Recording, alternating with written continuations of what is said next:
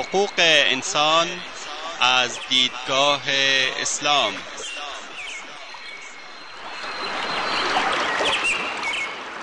يا أيها الناس إنا خلقناكم من ذكر وأنثى وجعلناكم وجعلناكم شعوبا وقبائل لتعارفوا إن أكرمكم عند الله أتقاكم إن الله عليم خبير. ای انسان ها ما شما را از مرد و زنی به نام آدم و هوا آفریده ایم و شما را قوم قوم و قبیله قبیله نموده ایم تا همدیگر را بشناسید. بیگمان گرامی ترین شما در نزد الله متقی ترین شماست. الله مسلما آگاه و با خبر است. تهیه و تقدیم اسحاق دبیری.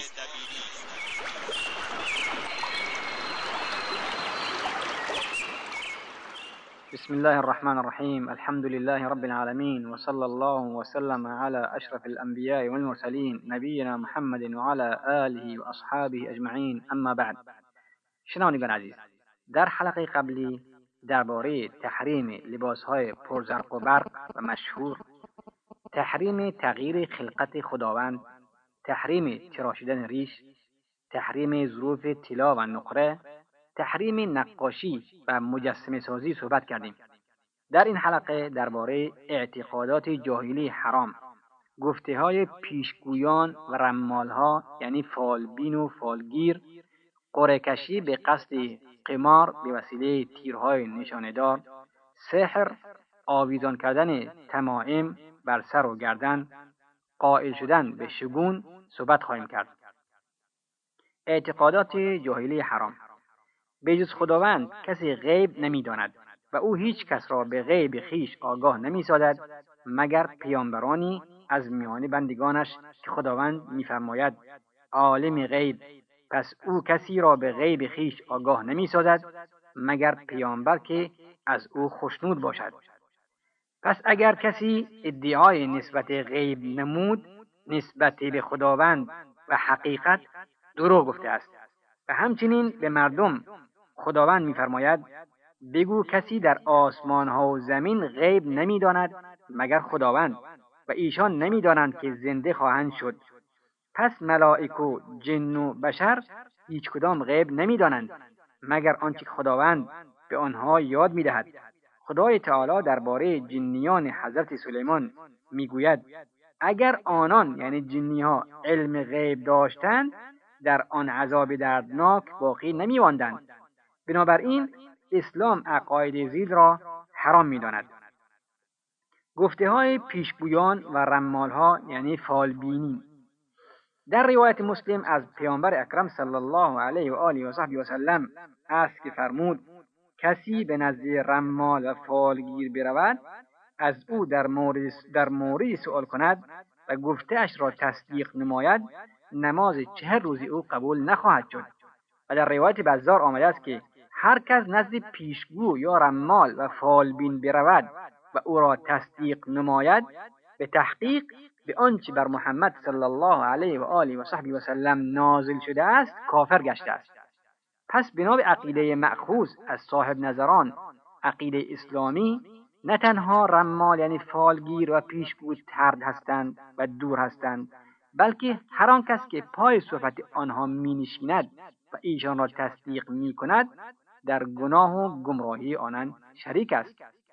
قرعهکشی به قصد قمار به وسیله تیرهای نشاندار که حرام است.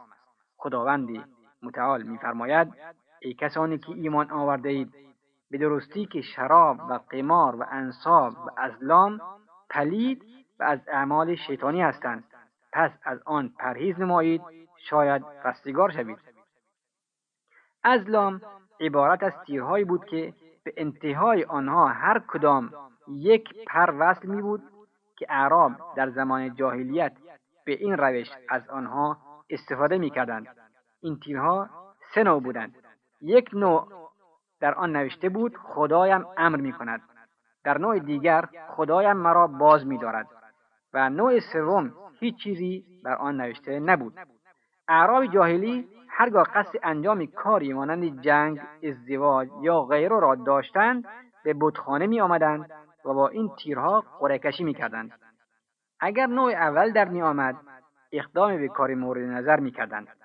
اگر نوع دوم در می آمد از انجام کار خودداری می نمودند و اگر نوع سوم می آمد دوباره قره کشی می نمودند تا بالاخره یک تیر امر کننده یا نه کننده در آید. در جوامع اسلامی ما امروزه اعمال شبیه همان اعمال جاهلی انجام می شود. فال قهوه، انداختن رمل و استرلاب و فالگیری و امثال اینها همگی از نظر اسلام حرام و ناپسند است. در روایت تبرانی از حضرت رسول اکرم صلی الله علیه و آله و صحبی و سلم آمده است که هر کس رمالی و فالگیری کند یا به قصد قمار قره کشی نماید یا به خاطر بچگونی از سفرش بازگردد به درجات کمال معلوی نخواهد رسید هرچند اسلام قرهکشی و فالگیری را حرام کرده است اما در عین حال باب استخاره شرعی را گشوده است که به وسیله آن فرد مسلمان به جانب هدف خود حرکت می کند و در صورت نامناسب بودن از آن دور می شود. سحر حرام است. در روایت بخاری و مسلم از حضرت رسول اکرم صلی الله علیه و آله و صحبی و سلم آمده است که فرمود از هفت چیز مهلک دوری کنید. گفتند ای پیامبر خدا آنها چیستند؟ فرمود شرک نسبت به خدا سحر قتل نفسی که خداوند حرام کرده مگر به حق باشد؟ خوردن ربا خوردن مال یتیم پشت کردن به سپاه هنگام یورش بردن بر دشمن و متهم نمودن زنان همسردار پاکدامن.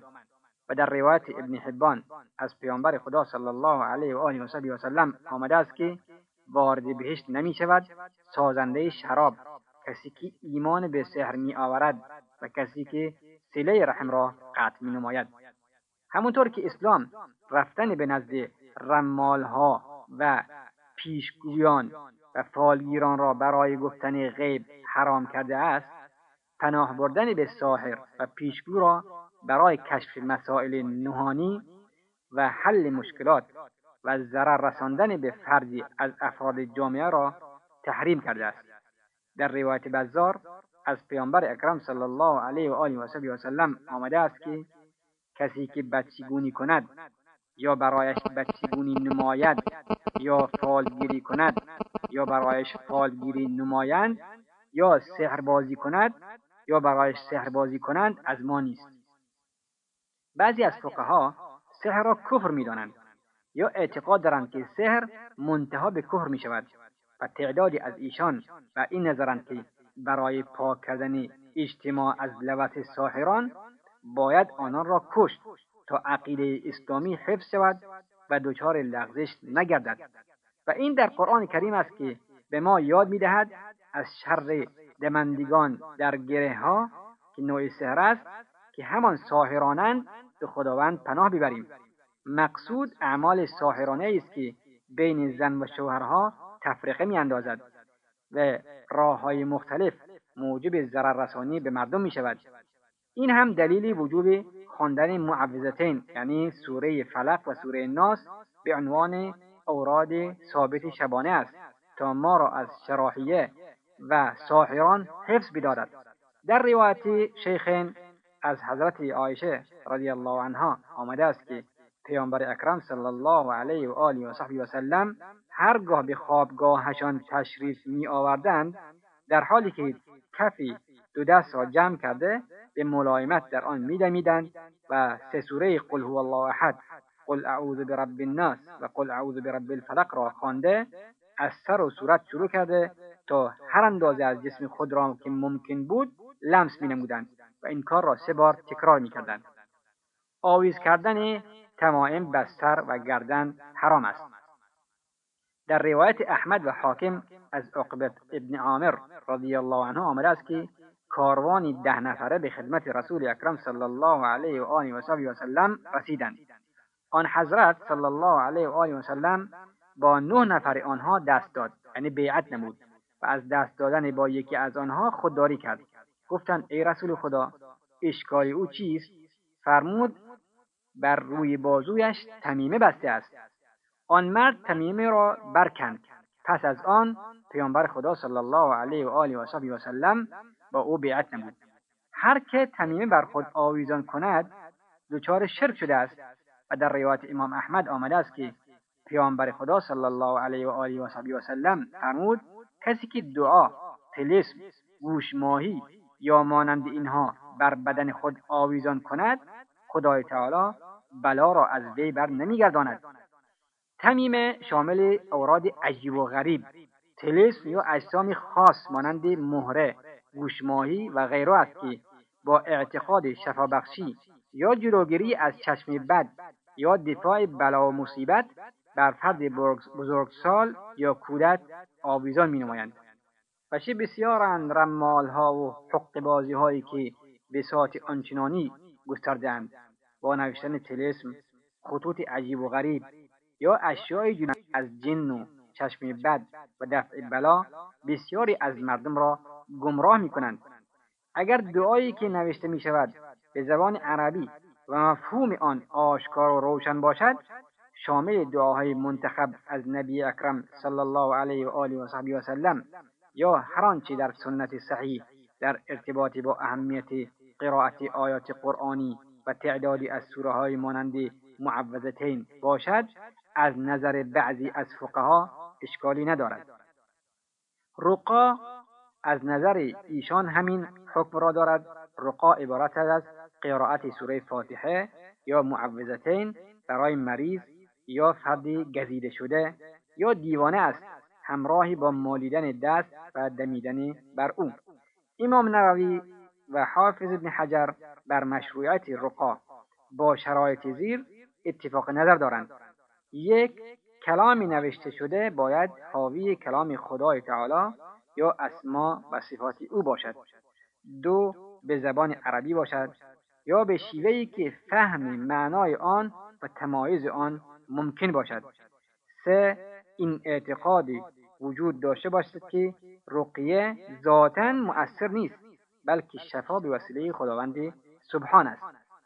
از جمله دعاهای حفظ و مراقبتی که نبی اکرم صلی الله علیه و آله و صحبی و سلم به ما یاد داده است در ارتباطی با کودکان است که در روایت بخاری از ابن عباس رضی الله عنهما آمده است که رسول خدا صلی الله علیه و آله و صحبی و سلم دعای حفظ و مراقبت بر حسن و حسین رضی الله عنهما میخواندند و میفرمود شما را به خداوند میسپارم به وسیله کلام کامل و تمام او از شر هر شیطان و حشره گزنده و هر چشم بد. قائل شدن به شگون حرام است.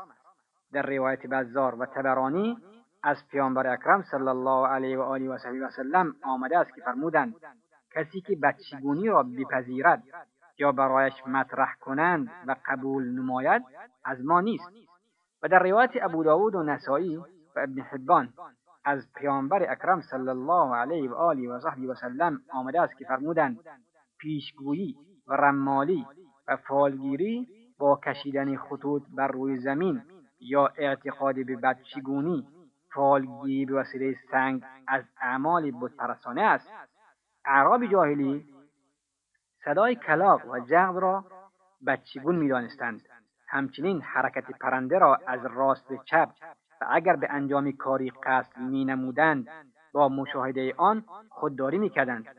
پیامبر اکرم صلی الله علیه و آله و صحبی وسلم ایشان را از چنین افکار و اعمالی برحضر داشت و فرمود این مسائل هیچ ارتباطی با خیر و شر ندارد و هیچ تأثیری هم نخواهد داشت ابن عدی از ابو هریره رضی الله عنه روایت می‌کند که پیامبر خدا صلی الله علیه و آله و و سلم فرمود در هنگامی که قصد کاری کردید شگون بد آمد به آن اهمیت ندهید. به کار خود ادامه دهید. و به خداوند توکل نمایید. و در روایت بیهقی از ابن عمر رضی الله عنهما آمده است که رسول الله صلی الله علیه و آله و صحبی و سلم فرمودند کسی که برایش شگون بد مطرح می کنند می‌گوید خدایا بدی و خوبی هر کاری به دست توست. عکرمه می‌گوید در کنار ابن عباس رضی الله عنهما نشسته بودیم که پرنده ای صدا کنان از کنار ما رد شد. آن مرد گفت خیر است خیر است.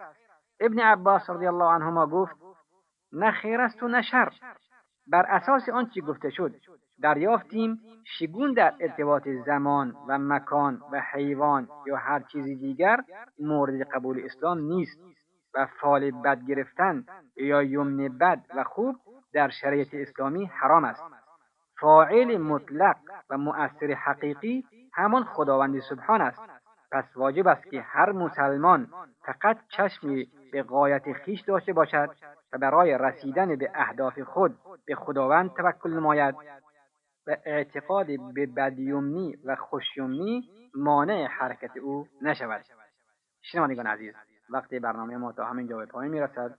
تا هفته آینده شما را به خداوندی بزرگ میسپاریم والله اعلم وصلى الله على نبينا محمد وعلى آله وصحبه وسلم والسلام عليكم ورحمة الله وبركاته